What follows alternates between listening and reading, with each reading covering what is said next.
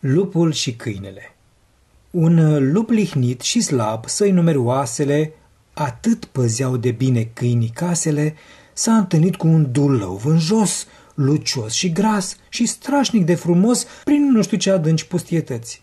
De-ar mai fi fost și atunci ca în alte dăți, nu slab și prăpădit cu burta subtă, o, oh, oh, cum l-ar fi făcut pe loc bucăți. Dar trebuia să se măsoare în luptă și cu un dulău ca el cât o huidumă, o încăierare n-ar fi fost o glumă.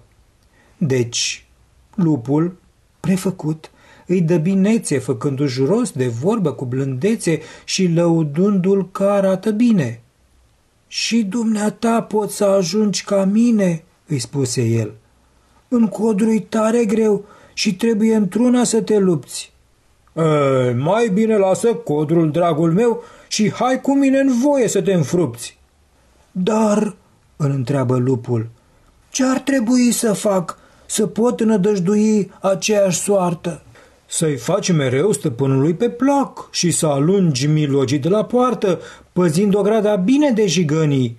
Cam asta e tot. Iar el și cei din casă îți dau cu drag fărâme de la masă și chiar și oase de la orătănii, iar uneori, să știi, te și răsfață.